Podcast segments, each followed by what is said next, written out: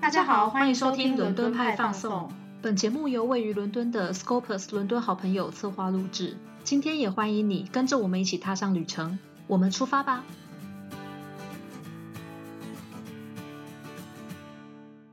！Hello，大家好，欢迎收听今天的节目，我是 Livia，我是 Helen。我们今天的主题是文化漫游，在这个单元里面，我们将会带你深度的了解英国的历史与文化。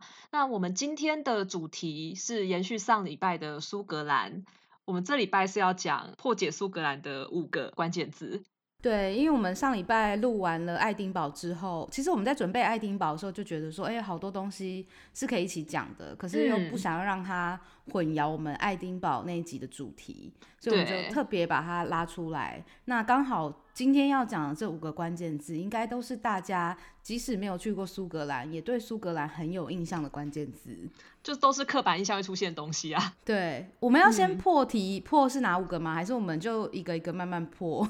我相信在看节目的时候，大家已经看到这五个字了，会吗？哦，对啦，就是节目简介上面是应该有讲啦。对，那就好，那就那就直接跟大家讲一下，我们今天要讲五个好了。我们今天会介绍风笛、苏格兰裙，然后还有两样食物，一个是 Haggis，一个是 Whisky，然后最后当然是讲一个，就是大家都知道传说是尼斯湖水怪。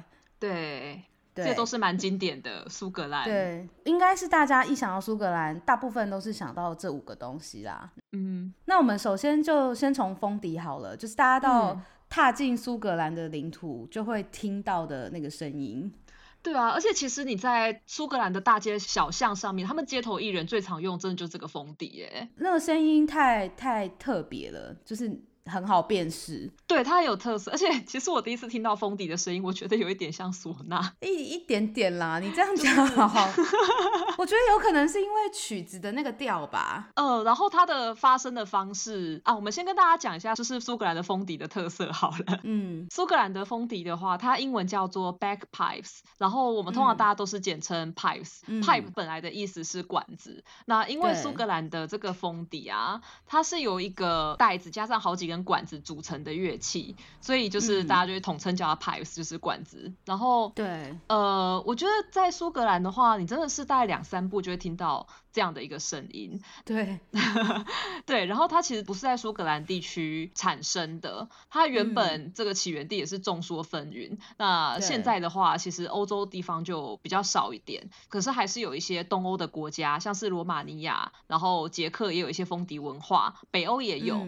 不过最最多使用风笛的地方，通常都是凯尔特地区，也就是苏格兰、爱尔兰这些地方，都是靠近英国这一带。嗯，它的外观是一个。大大的袋子，传统上是用整只动物的皮肤做成的，然后 就听起来蛮有点嗯怪怪的。对，那这是传统上了，就通常都是用就是绵羊的皮肤，那他们的皮肤就会被整个翻过来，然后封底的那些管子会被放在原本是腿跟脖子接的位置上面。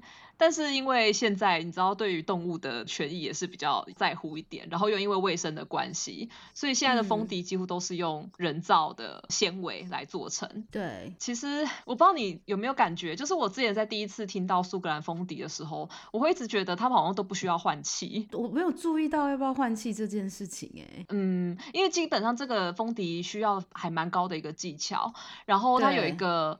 呃，很关键的点是你不能够让人感觉到你在换气，嗯嗯，就是一个音符一个音符必须要接连不断的下去，然后你不会发现它有句子中分段这样。我们在路上听到都已经算是技巧还不错的风笛手了，毕竟就是在学习中的人，我们应该也不太会接触到。嗯，其实，在伦敦的，嗯，算是伦敦的观光区吧，比如说像西敏寺那附近那个桥上面，其实也还蛮常会听到。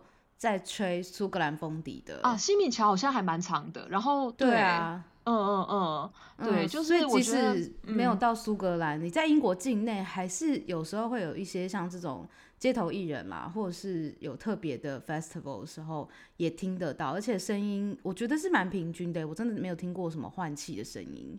对，然后他们的声风笛的发声的话，大小声也是固定的，所以你也不太会听到说哪一台就是哪一个起承转合，然后好像风笛会忽大忽小声音。对，所以我觉得其实用这样的方式表演也算真的很厉害，因为你不能控制你的乐器大小声，但是你还是必须要一样的表达出他那首歌需要有的感情，蛮不容易的。那原本。这个风笛是跟传统上在战争很有关系的，嗯，就是传统上的话，苏格兰在跟英格兰打仗的时候，他们会需要用到风笛手，然后来鼓舞这些士气。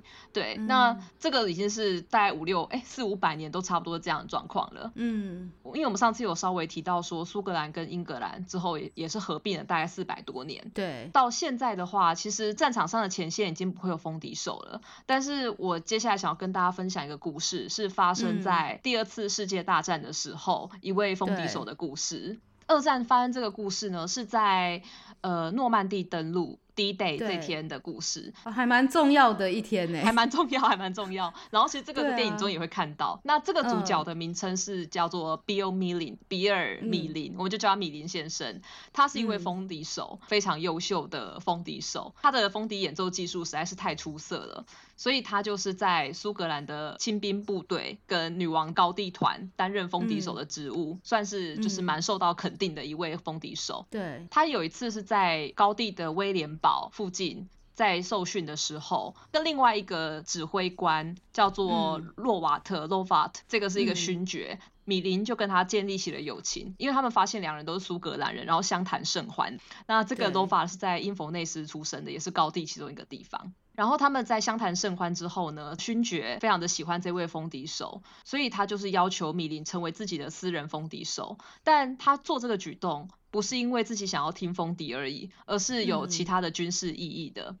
那我们刚有提到说，在苏格兰跟英格兰战争的时候，常会使用到风笛嘛。不过在我们第二次世界大战这个时候啊，呃，风笛手的使用已经被限制在后方，这个风笛手是不能够到前线或是太出头的。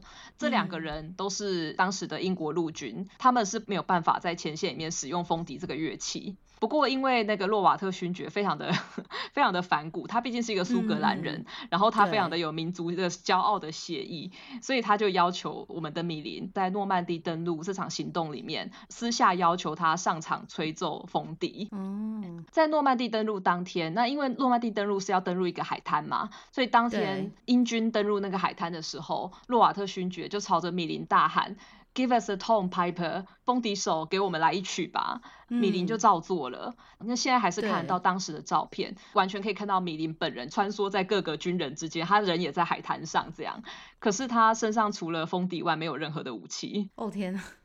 就是他本人其实也蛮敢，他那时候才二十一、二十二左右，也是年轻气盛的小伙子。真的，他是真的在战争当下。他会在那边吹风笛，对，然后他穿着他的苏格兰裙，然后戴着他的苏格兰的帽子，然后身上背着风笛，就没有任何其他东西了，就是直接帮军人做背景音乐这样子。对，就是应该是还蛮，应该是还蛮鼓舞人心的啦。那 他演奏的呃主要的两首曲子，这两首曲子其实对苏格兰人或是英国人来讲都算是还蛮有名的。那有一首叫做 Highland Lady。那这个是苏格兰的爱国诗人 Robert Burns 写的诗，然后另外一首是 The Road to the Isles，就是呃一条往就是一条往岛上的大路。我觉得你不用翻中文没关系，啊翻完突然变得好好没有感觉，有点 low 有没有？对啊，对，那有兴趣也可以再找歌词啊。不过虽然他们很多英文单字，但因为夹杂太多苏格兰的当地用法，有时候其实有点难看懂它的意思。就听旋律就好了。对，就是可以感觉一下当时的那个气氛。米林在吹奏的同时，就是虽然他手无寸铁，但是非常神奇的事情是，一发子弹都没有打到他，他是全身而退的。而且他在前线的出现，就是大大的鼓舞了英国士兵。那很多人也会觉得，就是因为他们这种小人物的存在，直接的导向最后英国在这场战争中的胜利。然后我觉得 我后来有发现一个很有趣的说法啊，就是在这件事结束不久之后，有人对米林就是做了一个访谈，然后有问到米林说，当时真的没有士兵狙击你或是射击你吗？然后米林就说，我其实问了一个被我们抓过来的德国狙击手，问说当时为什么没有射杀我？然后那位狙击手回答，因为我们认为你疯了。就是对啊，因为你什么都没有带，然后在上面就是来来回回到处吹风笛，就感觉真的是怪怪的。哦，我还以为是德国人会想说，嗯，有音乐也是不错啦。你说这种很浪漫，有没有？就不要，就反正他没有要干嘛，他只是在吹奏而已，就带来一些不一样的感觉。对啊，运气还蛮好，也是很命大，就还好他没有被射杀。对，那当然就是要他做这件事的洛瓦特勋爵也引起了争议，毕竟他是身为一个士官，但他枉视军法，然后私下要求米林做这件事情。嗯，但是当洛瓦特勋爵他被谴责的时候，你知道怎么回答的吗？我觉得很呛哎，他说什么？他说：“哦，那这是英格兰办公室的指令，我们都是苏格兰人，所以这项规定不适用哦。”呃，对，他是不是找死啊？我觉得他蛮白目的。对啊，不过可能因为结果很好，所以大家也没有追究。这个故事在一部很老的电影里面，就是一部讲诺曼底登陆的老电影里面，《The Longest Day》好像翻就直接翻作最长的一日吧，是一个六零年代的老电影，里面就有出现这样的画面，就出现米林在战场上吹奏风笛的画面。有兴趣的可以找来看。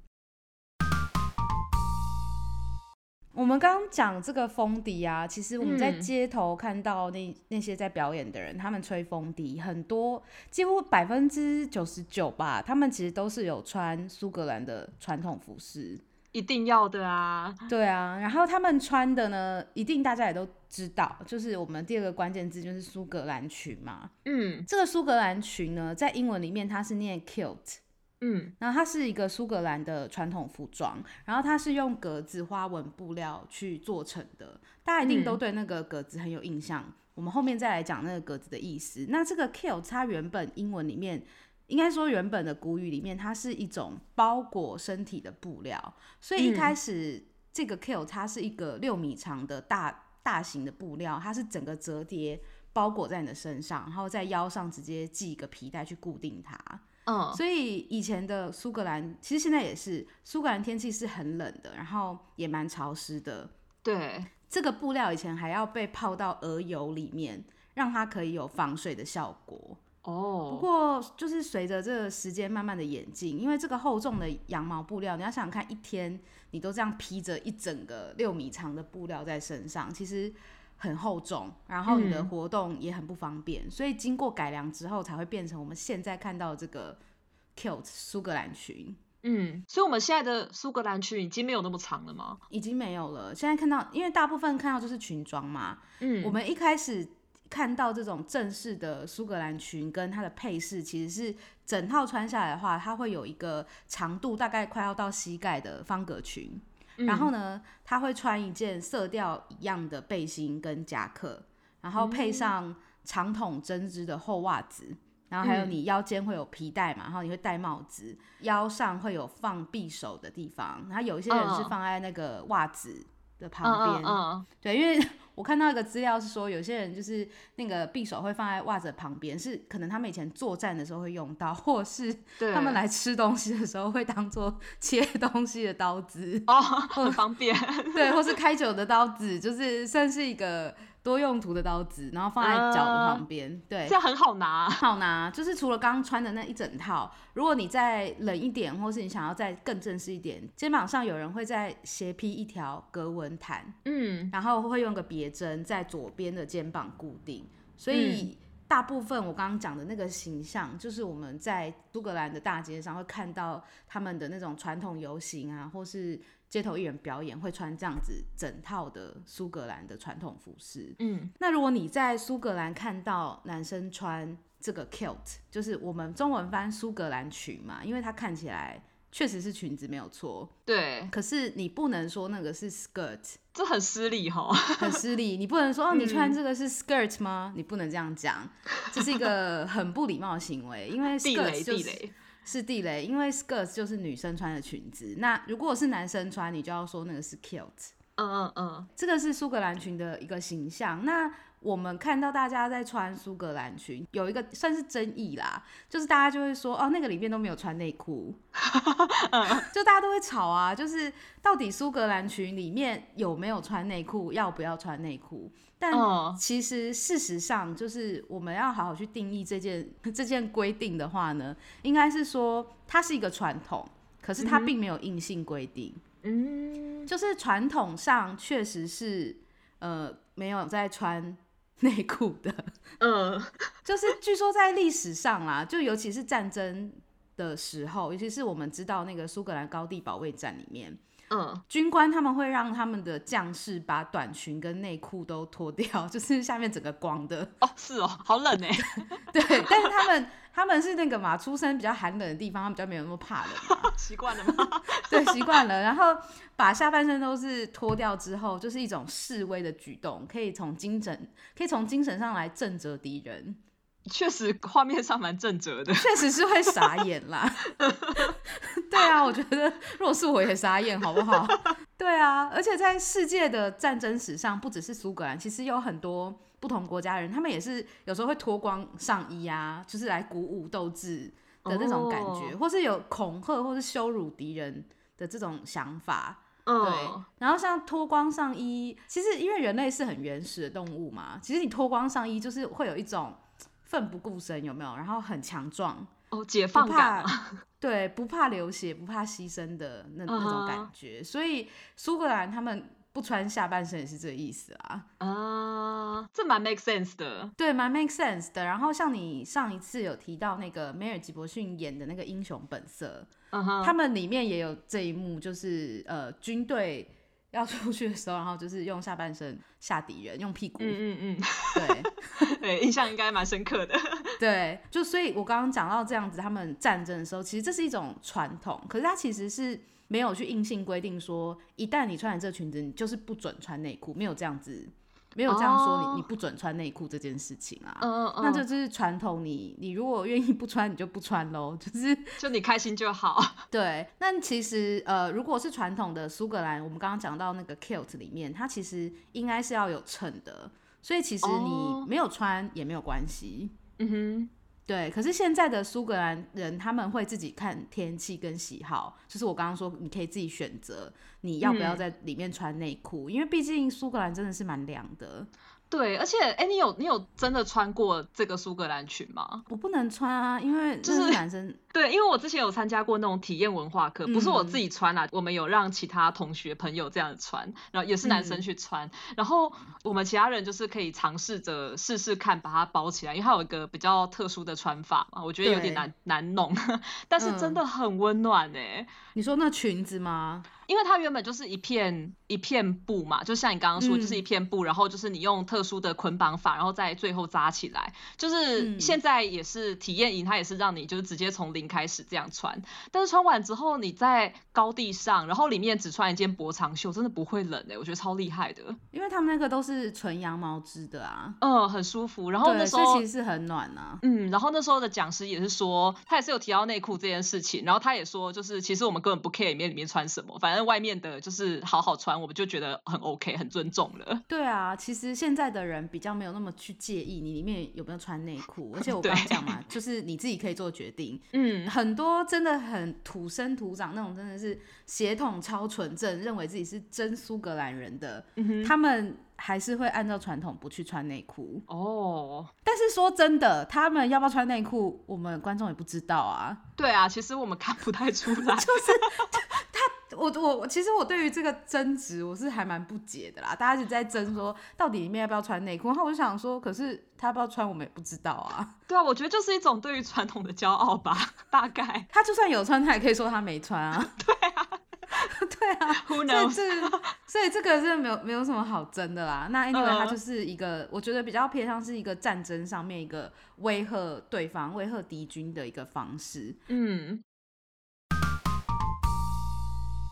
这个裙子，我们刚刚讲说，它大部分都是格纹，应该说几乎百分之两百都是格纹的。对，对。那这个苏格兰的格纹呢？其实我我其实不知道大家对苏格兰格纹熟不熟？哎，格纹的内容吗？就是我现在讲到苏格兰的格纹，大家有没有办法脑子里立刻有那个画面？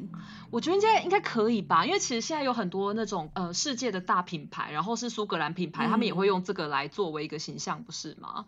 对，就是即使不是苏格兰品牌好了，其实国际上有很多服装品牌也是没事就会用苏格兰的格纹，对，来当他们的算他们的花样这样子。然后你刚刚讲到苏格兰的大品牌，比如说随便讲一个好了，就是大家来英国玩，一定都会买那个苏格兰的奶油酥饼回去嘛。啊，对对对，其实它那个盒子上面就是一个苏格兰的格纹，红色的。嗯，对，这就是一其中一个苏格兰的有名的那个格纹的样子，所以相信大家脑子里一定有那个大概的那个。你一想到苏格兰格纹，你大家可能想到的颜色都不一样，但是就是会有那个格纹的样子。对，就那感觉。对，它为什么会分这么多不同的颜色，然后不同的粗细？这个纹样其实我们不是只有叫格纹，我们不是像平常讲说它是 check，不是。我们这这个纹样它有一个特殊的名字，它叫 tartan，T A R T A N。只要是苏格兰格纹都叫 tartan。那这些格纹它代表的会是。在苏格兰不同的地位，然后不同的家族、不同的领地，嗯，所以说，既然它可以拿来代表不同的家族、不同的区域、不同的领地，表示以前在战场上每一队的人马，他们穿的都是属于自己家纹的格纹服饰，所以它就是有一种。制服的感觉，现在制服确实也蛮常用是这种对对对对对，台湾台湾的制服也很常会有方格裙啊，对对对对，所以当他们就是穿着这样的衣服上战场，其实就是一种可以分辨敌我最好的方式，不会杀错人。你今天穿的是。红格子，你就只会去杀绿格子的人，你不会去杀到方便耶。对，其实还蛮方便的。对，那现在看到的格纹有很多嘛？可是其实最早期这些格纹是非常简单的，它最多只会有两到三种颜色。为什么呢？是因为以前苏格兰它其实，尤其是在高地那边，它其实是没有那么方便，然后它其实是比较深、比较远一点的。那这些。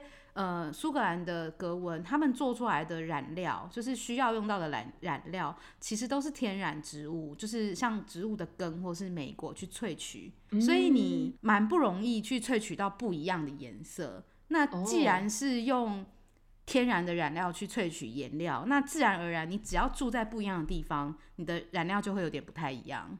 哦，也是哎，就算同样同样绿色，也会有些微的色调差别。对对对，所以很自然的，就是每一个部族他们的做出来的颜色就是会不一样。嗯。对，那染料去先把羊毛染色之后，再会由织布工去织成布料。可是因为刚刚讲这些都是天然的颜料嘛，嗯嗯，比如说你刚刚讲都是明明是树的绿色，可是可能在东边一点是这个颜色，西边一点是这个颜色，所以其实天然颜色它没有那么好辨识，它的那个色差其实可能都没有很大。所以负责纺织的那些纺织工人，他们的眼力要非常好。哦，也是哎，而且他们必须，就是他们做这工作其实是很伤眼睛的，加上以前又不是现在这种电灯啊，以前都是蜡烛啊，或是那个油灯，他们其实这样子在那个，如果不是白天，如果是傍晚天黑了以后，因为苏格兰又比较早天黑嘛，他冬天几乎不能工作了耶。对啊，他就是一直看着那个不同颜色很难分辨，所以他们的眼睛其实是很伤的。哦，那。他们必须要可以看得非常清楚，才可以织出正确，就是代表不同家族的不一样的款式。因为在历史上就曾经有一个记录，是一个织布工，他可能没有看得很清楚，他就这样下去织了，结果织好之后他就被告了。啊？为什么被谁？因为就被被一个部族的那个主妇，他就告说，他他把这个染好的羊毛给纺织者织，可是纺织者没有织成他指定的那个纹样，就自己织成自己的设计，但这是不可以的嘛？因为 这个代表着我自己的家族，怎么可以乱织？对啊，这是尊严问题耶。对啊，你这样乱织，我就突然多了别的家族嘛，对不对？所以那个时候，这个主妇就去告纺织工人，纺织工人就告输了，他就输了这个官司。他当然输了，因为他就是没有织好啊。所以就大家可以听得出来说，这个东西是对他们来说有多重要。对啊，而且如果知错，你可能还会在战场上杀错人，这很严重。对啊，这很严重。那后来就是慢慢染料。有进步了嘛？然后，嗯，还有化学的这种引进，纺织者他们就可以做出更精准，然后颜颜色更多，然后彩度也比较高的布料。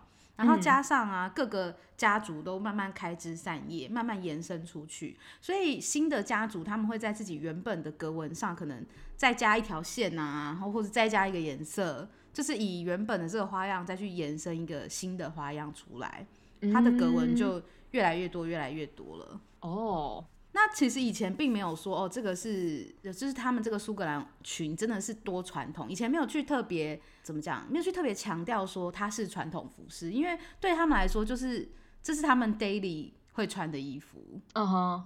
没有什么传统服饰可言，你懂我意思吗？就像我我们现在说旗袍是传统服饰，可是其实以前旗袍也是他们的 daily，对，它就是日常的，对，它就是日常，所以当当时其实他们日常生活会穿的。那在历史上面，就是呃有一个皇室，苏格兰的詹姆士三世，嗯，他第一次在打猎还有结婚的场合，要求大家要穿这个。格纹布料，嗯嗯，然后大家就慢慢有这个习惯。但是到了十八世纪左右，英格兰就镇压了苏格兰的起义嘛。对，镇压之后，因为他们知道说这个格纹代表的是整个苏格兰，他们为了要让苏格兰人有点怎么讲，不要那么团结，因为这个是代表一种精神，他们就下达了一个叫做禁群令的法律，不让苏格兰人。穿他们这个苏格兰的格纹裙，嗯，对他们要强制苏格兰人只能穿英格兰的装束。哦，这蛮讨厌的。这个很，这个其实真的是还蛮有效的，因为你就是剥夺了他们原本的一个文化嘛。对。那这样子，如果大家穿了苏格兰裙，你就会被监禁，或是你会被放逐。哦。嗯，那这个禁群令它维持了大概三十多年。三十多年以后，英国收回了这个禁群令。可是这个禁群令呢，它发挥了很大作用。也就是在这个三十年里面，苏格兰格纹，我刚刚说原本是他们的 daily，他们每天都会穿的。对。然后三十年以后呢，这件事情就变成了传统服饰。哦。就变成只有特殊场合才会。对，因为大家已经习惯说平常穿的都是英格兰人的衣服。嗯嗯嗯嗯，这个就变成是 old fashion 了。哦。那也因为三十年过去，其实三十年是很长的。你看起来好像在历史上很短嘛，对不对？因为我们现在回头看历史，每一件事情都是几百年、几百年，甚至对对几千年。可是说真的，三十年是蛮长的一段时间。那这三十年当中呢，有很多织布的老师傅过世了，所以纺织的手艺也就失传了。哦，这其实有点 sad。对啊，很可惜耶。很可惜啊，那反正后来就是这个苏格兰格纹裙就变成一种，呃，我刚刚说传统服饰了。那一直到十九世纪之后，它是一种甚至是一种礼服的形式，就是苏格兰的正装，只有在正式的场合穿，像是婚礼呀，还有一些体育比赛或是节日这种庆典。嗯。只有就是就是只怎么讲？现在就是分成不同的派别啦。如果是苏格兰纯苏格兰人，他们会觉得穿这衣服很骄傲嘛。嗯，所以如果他们想穿，他们当然还是高兴什么时候穿就是什么时候穿。对对，但是对于非苏格兰。非苏格兰人来讲，就是我们这些外人，我们看到，我们当然会觉得那个是他的传统服饰，可是我们心里对他的那个感情，当然是没有苏格兰人那么多。一定的啊，对啊，尤其是这个文化，就是有时候会被挪用嘛。我们说想要苏格兰裙，可能就是那样嘛，就是一一件格纹的裙子，这个纪念品店买一个，然后一百磅。对对对对对，所以其实讲起这段历史，其实蛮唏嘘的啦。嗯，不过我觉得很有趣，是你现在在就算是纪念品店，他们他们其实蛮多纪念品店会真的很认真的标上哪一个图样是哪一个氏族，然后他们是分布在哪一个地区，就是你就算是这样子盲买，你还是会多多少少的被认识到一些他们真正的地区文化，我觉得这点蛮不错的。对啊，所以像我刚刚讲说，以前就是。染颜色很多都是看当地那个自然天然的植物会是什么颜色，所以其实这个蛮有趣的。嗯，变成是你看那个纹样，你也大概知道说，哎，那个地区他们的植物都是出什么颜色。哎，真的哎，这是风土民情志哎。对啊，这个是还蛮有趣的一件事。那刚刚讲这个苏格兰的传统格纹 tartan，我刚刚有说嘛，它其实是一种现在变成是传统服饰，但在以前以前的年代。这些格纹啊，每个家族有自己的格纹以外，不同的格纹会有不同场合的穿着。嗯，那最最基本就是每个每个家族自己的格纹。那另外还有一些格纹是以外的格纹，比如说有一个叫做 dress tartan，呃，它应该没有中文，就是裙装裙装的格纹。哦，这个是只有女性穿的，它就是一定会是白色的底。然后搭配明亮的线。嗯，所以如果我们看到，比如说我们看到是白底的，然后有时候会有绿线啊，或是红线，这种表示这个纹样以前是女孩子穿的。哦，嗯，裙装的布料。哦哦哦，那比如像跟我们的文化很像，比如说是丧服的话，它的格纹就是黑白两色。哦，哎，真的是蛮像的耶。对，蛮像的。嗯，然后打猎用的话呢，通常都会是比较偏深色的格纹。哦，因为要保护色的概念。对，因为要保护色。那如果这件衣服不要打猎穿，它是运动的时候穿，它可能就是深色的格纹，再加一些比较明亮的线条。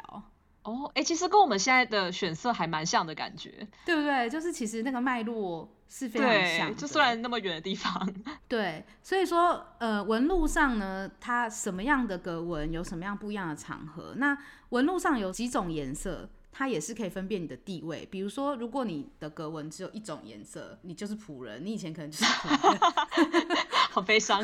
对。那如果你的颜色很复杂，有多到一个格纹有包含了七种颜色。你可能是已经到皇室国王的等级了哦，可是这样也可以理解，因为毕竟苏格兰就是它真的天后的关系，它真的植物很难取得啊，就是它种类本来就不多，然后你能够取得越多，当然是地位很高嘛。对啊，而且那个织编织，我刚刚说编织其实蛮不容易的嘛。哦，你越好的纺织工人，你当然也是要越有钱才请得起啊。对，色感很好的。对，色感很好的。嗯。但这个是以前啦，那现在的话，当然就是像你刚刚说，我们去一些纪念品店，其实会看得到很多不一样的苏格兰格纹。对。然后所有我觉得很有趣的是，所有的格纹样式，所有的插层都是需要注册的。哦，真的哦，嗯，就是设计师他去设计出格纹，你要去一个叫做苏格兰格纹注册协会登记。哦，所以我不能纪念品店，然后随便就是用 AI 拉一拉，随便引出这样不行。你说不行，当然你你身在这么远的地方 是没有是没有没有啦。我说如果我在爱丁堡要卖的话，哦，不行不行，如果你是在那边要做成商品卖，你要制成布料的话，你一定要去登记。哦，这个坚持我觉得蛮蛮不错的。对，然后甚至像我们一般平常人，我们也可以去这个网站上去看，说，哎，今年有出了什么格文？像我昨昨天才去上面看，一月二十号也有新的，哎，哦，是哦。